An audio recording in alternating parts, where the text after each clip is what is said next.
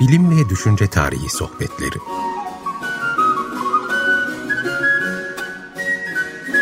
Hazırlayan ve sunanlar Derya Gürses Tarbak ve Doğan Çetinkaya.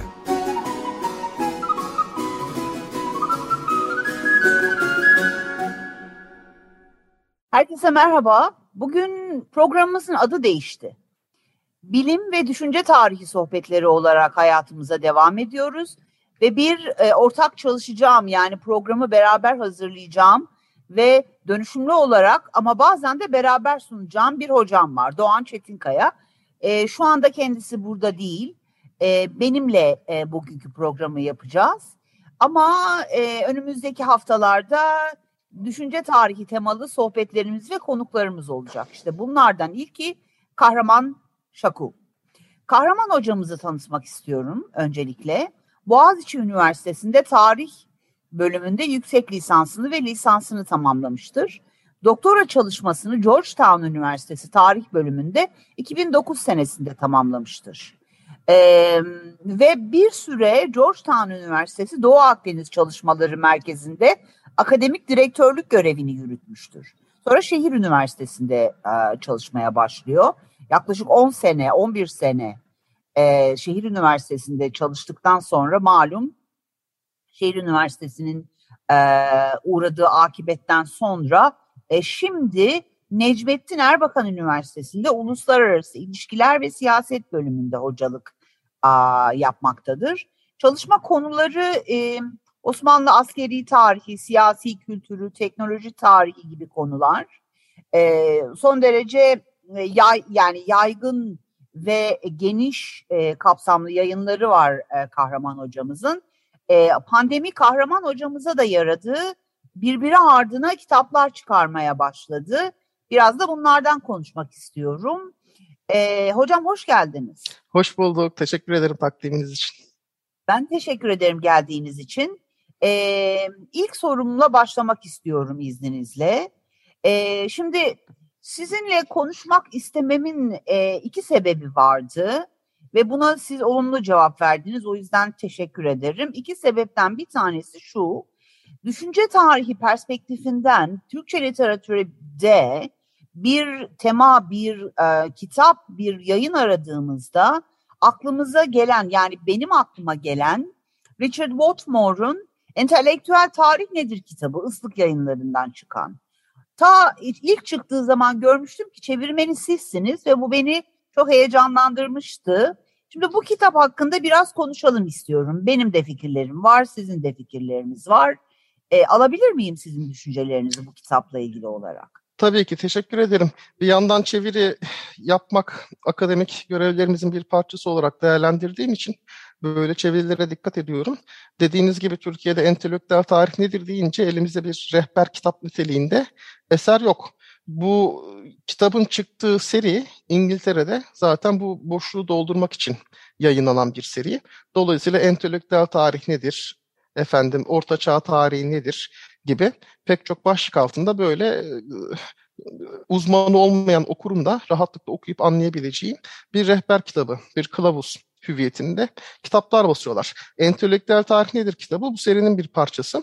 Tabii kitap İngilizce ve öncelikle İngilizce konuşan dünyaya hitap ediyor. Şöyle ki konu seçimlerine baktığınız zaman daha çok mesela Cambridge ekolü denilen ekol etrafında şekillenen bir entelektüel veya zihniyet tarihçiliğinin e, argümanlarına yönelik, onu anlamaya yönelik pek çok yararlı ünite var. Dolayısıyla bu bakış açısının e, İngiltere odaklı olması özellikle eleştiri konusu olsa da e, entelektüel tarihe meraklı okurun böyle ilk başta okuyup fikir edinebileceği çok yararlı bir çalışma olarak bu kitabı takdim edebiliriz. Çevirmemizin nedeni de buydu. Zaten konu başlıklarına baktığımız zaman entelektüel tarihin kimliği, entelektüel tarihin tarihi ki çok önemsediğim bir ünite bu. Çünkü entelektüel tarihin gelişme aşamalarını erken dönem, ta antik dönemden itibaren başlatıp 30-40 sayfada çok güzel bir şekilde özetliyor. Sonra yöntem meselesine eğilmesi, entelektüel tarih nasıl yazılır?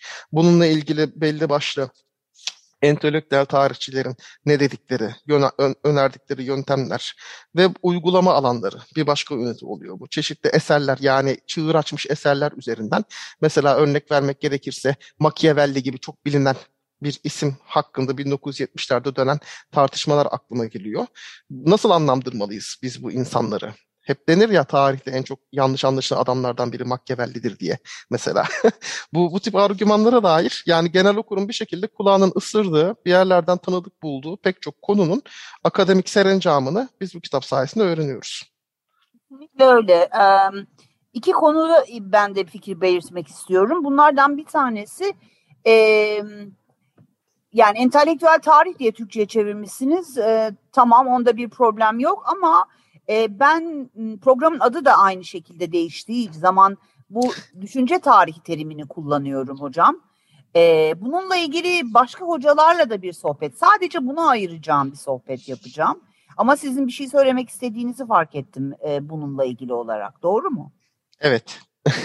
Programın adının değişmesiyle çok isabetli bir kitap seçimi olmuş.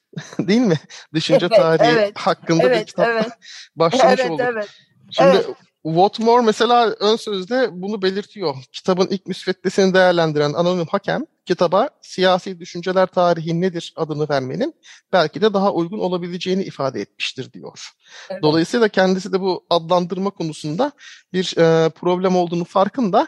Bu tabii e, yazarın yazara aşan bir problem. Çünkü belli dönemlerde belli tarih alt alanları farklı şekillerde adlandırılıyor işte önemli Colin Wood'un tarih yazımı hakkındaki kitabı, tarihte her şeyin e, başlangıcının düşünceden çıktığını e, savladığı meşhur kitabı. E, o dönemler düşünce tarihi diye anılan bir alandı. Ondan sonra entelektüel tarih ismi uygun bulundu. Efendime evet. söyleyeyim. Sonra zihniyet tarihçiliği, mentalite. Fransız evet. ekolün etkisiyle. E, evet. E, mentalite deyince tabii işin içine sadece büyük e, yazarların değil, e, sokaktaki insanların, okuma yazma dahi bilmeyen insanların da zihniyetinde e, evet. ele alınması, onların zihninden ne geçtiği gibi konular gündeme geldi.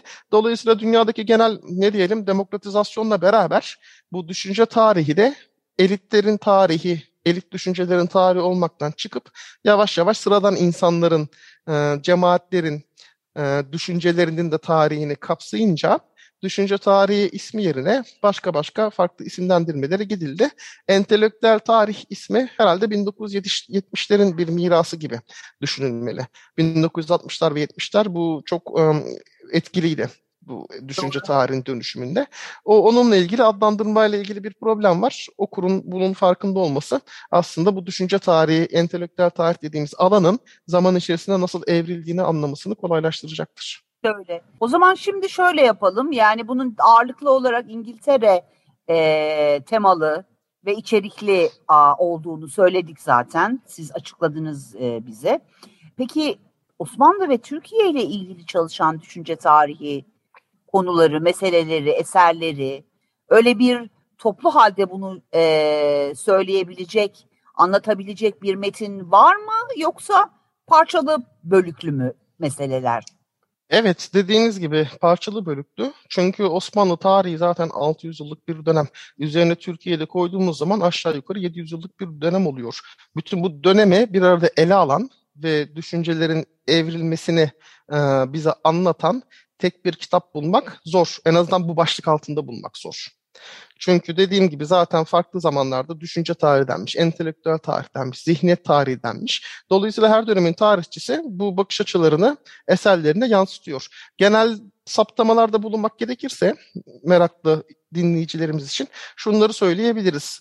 Türkiye'de yani Türkiye araştırmaları ve Osmanlı araştırmaları alanında ister düşünce tarihi diyelim, ister entelektüel tarih diyelim, ister zihniyet tarihi diyelim genelde siyasi kültür odaklı bir alandır.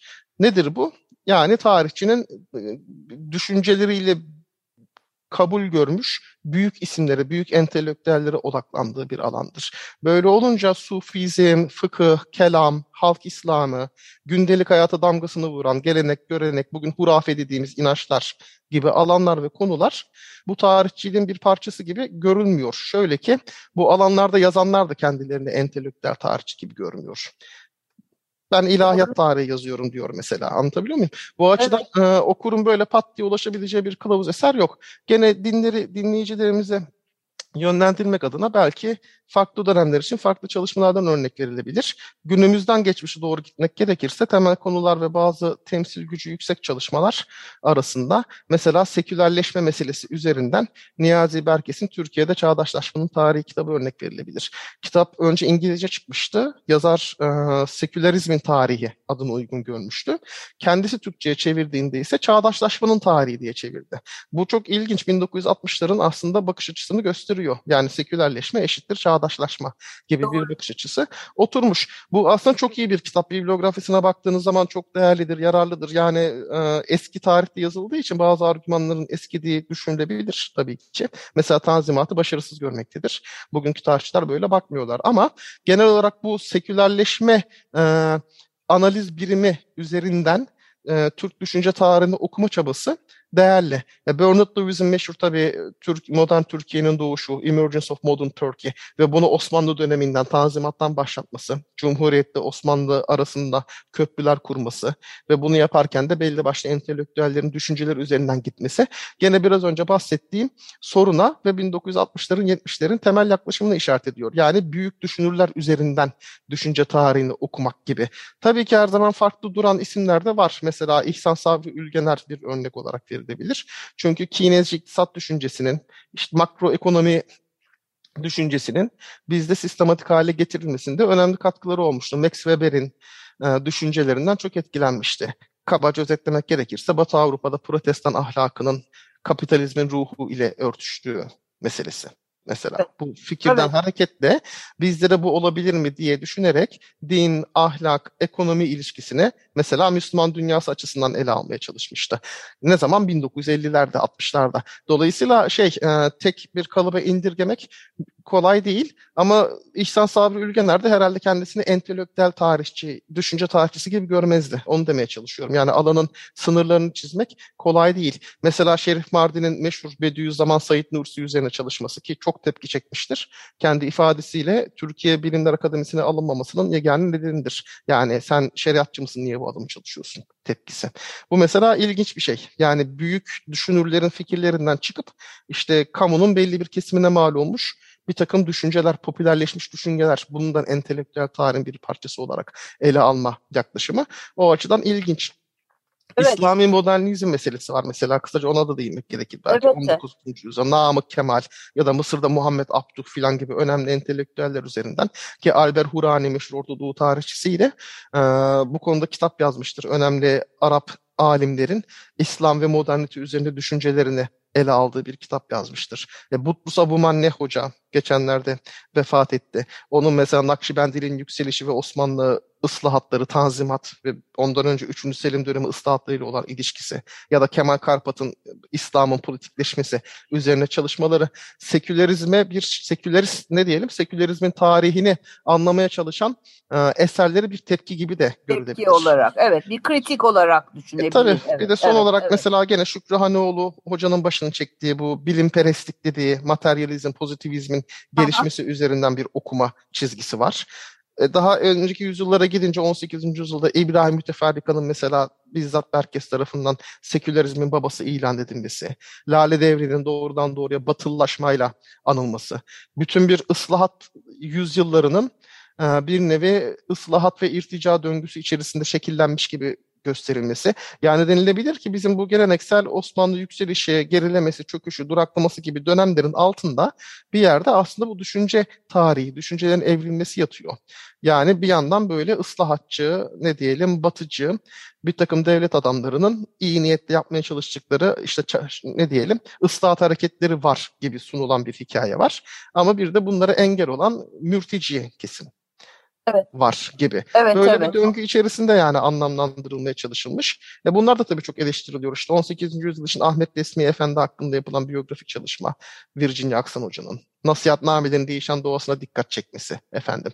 Bu tarihçi Vasıf hakkında yeniler, yenilerde çıkan Ethan Messinger tarihçi Ethan Messinger'ın çalışması, batılılaşma, İslamileşme arasındaki ilişkiye dair artık daha böyle toplumu da içine katan, toplumun değerlerini de içine katan bir, bir tarihçiliğe doğru evriliyor gibiyiz. Anladım. Ee, şimdi buradan çok ilginç bir soru yani bana e, çok e, iştahımı kabartan bir soru geldi ama yani e, soracağım size. Fakat bir müzik arası vermek istiyorum. Hocam siz seçtiniz müziği bize tanıtabilir misiniz? Seçtiğimiz Beethoven'ın meşhur bir çalışması 9. senfoninin bir parçası Napolyon'a adamış idi. Çünkü onu Fransız ihtilalinin bir simgesi ve dünyaya özgürlük, hürriyet götüren adam. Hürriyet, liberte manasında kullanıyorum bu kelimeyi. dünyayı özgürleştiren adam olarak sunmasıydı. E tabi kendisini imparator ilan edince o ona ithaf etmiş olduğu bu opera şeyden dolayı, eserden dolayı pişmanlık duydu ve ithafını geri çekti. Evet, şimdi bunu dinliyoruz ve sizinle bir süre sonra beraber olacağız. Geldik müzik aramızdan sonra. Kahraman Hocam siz e, bize açıklarken e, Türkiye ve Osmanlı ile ilgili düşünce tarihi meseleleri ve çalışmalarını bende şöyle bir soru oluştu. Acaba bu batıcıl kavramları ödünç alarak Osmanlı tarihini okuma çabalarına tepki olarak ya da kritis, kritik olarak ya da revizyon olarak gelen çalışmalar ağırlıklı olarak mikro tarih kanalından mı geliyor? Bize biraz bilgi verebilir misiniz bu konuda? Evet, bu bizim zihniyet tarihçiliğimiz anlatmaya çalıştığımız üzere tam olarak olgunlaşmamış bir alan olduğu için kendi kavramlarını geliştirme konusunda da çekingen davranıyordu tabii ki. Fakat neler yapmışız, başka neler yapılabilir diye baktığımızda öne çıkan bazı çalışmalar var. Örneğin Hüseyin Yılmaz'ın hilafet üzerine olan kavramı, hilafetin, Osmanlı'da hilafetin değişen doğası ya da Marinos Sarıyenlis arkadaşımızın 19. yüzyıla dek Osmanlı siyaset felsefesinin tarihi, çalışması aslında çok yararlı çalışmalar. Çünkü e, buradaki temel iddia Osmanlı'yı Osmanlı'nın kavramlarıyla açıklamaya çalışmak. Bu niye yararlı oluyor? Çünkü kavramların ortaya çıkış dönemi neydi, ne olarak anlaşılıyordu? Çok basit bir örnek vermek gerekirse işte halkın sokağa çıkıp şeriat istiyoruz demesi aslında adalet istiyoruz demekti. Çünkü adalet yerine şeriat lafı kullanılırdı gibi bir örnek verebilirim. Yani kavram arkeolojisi meselesi. Bir kavram ne zaman ortaya çıkmıştır, ne manada kullanılmıştır, zaman içerisinde nasıl dönüşmüştür. Bunu tabii söylemek kolay, bunun izini sürmek daha zor. Dolayısıyla Doğru, bu tip çalışmalardan örnek verilebilir. Efendim Cornel Fletcher'ın tabii çığır açıcı Mustafa Ali, entelektüel Mustafa Ali üzerindeki çalışması 1986 tarihliydi. Bir Osmanlı bürokratının eleştirel bakışı ve entelektüel referansları, işte onun Rumilik vurgusu. Biz diyoruz ya işte Osmanlı mı, Türk mü, efendim devşirme mi, şu mu bu mu? E peki bu adamlar kendilerine ne diyorlar? Sorusunu sorduğumuzda mesela onların yazdıkları üzerinden aslında bir Rumilik vurgusu olduğu filan. Yani romanın devamıyız biz. Müslüman evet. Roma'yız gibi. Dolayısıyla bunlar örnek verilebilir. E bir de tabii Osmanlı tarihinde aşan Marshall Hudson gibi çok önemli eserler, bazı çalış e, tarih isimler, bazı çalışmaları da Türkçe'ye çevrildi. Bir de genel iki çalışma var bunlar da Türkçe'ye çevrimi aşamasında. Halet El Ruayheb'in Islamic Intellectual History in the 17th Century yani 17. yüzyılda İslami entelektüel tarih kitabı gene aynı mantıkla yazılmıştır. Yani İslam'ın içerisinden, İslami kavramlar içerisinden biz nasıl anlayabiliriz bu şeyi. Dolayısıyla ne yapıyor? Akademik e, ne diyelim alimlerin ve düşüncelerin hayatıyla beraber yayılan düşünceler. Mesela İbn Arabi modasının tekrar 17. yüzyılda ortaya çıkması, vahdede vücut canlı işin bir anda Fas'tan efendim Orta Asya'ya kadar yayılı vermesi gibi şeyleri bundan görebiliriz ve son olarak da bir Şahap Ahmet çok genç yaşta kaybettik. Harvard profesörü 48 yaşında vefat etti. İslam Nedir isimli meşhur kitabı 600-700 sayfalık bir kitap.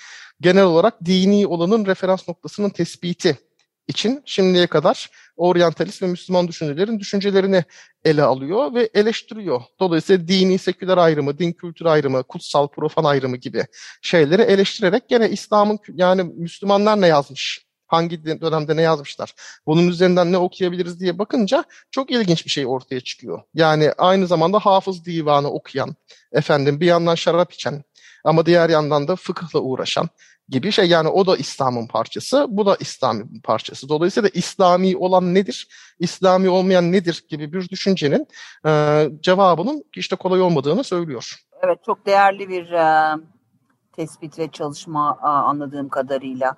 Ama değerli çalışmalara imza atan e, bu ara bir de siz, siz varsınız hocam.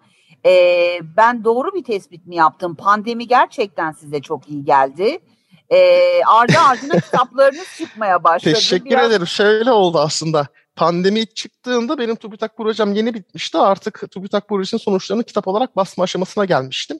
Viyana, Kameniçi, Uyvar ve şehrin kuşatmaları hakkında köprüler devrinde 17. yüzyılın ikinci yarısında e, geçen Osmanlı kuşatmalarını ele aldım. Aslında teknik açıdan ele almakla beraber tabii ki bunu anlamlandırmak için yani Osmanlı kuşatma savaşını anlamak için bunun ideolojik arka planına da tabii baktım. Yani Gaza, cihat, genişleme, Kızıl Elma gibi bağlamların, e, ifadelerin o dönemde ne manaya geldiği gibi meseleleri de yoğunlaştım. Dolayısıyla sadece askeri tarihçiler değil de genel Osmanlı tarihini merak eden okur da işte okursa en azından o döneme dair bir bir şey e, harita, bir resim aklında canlansın istedim.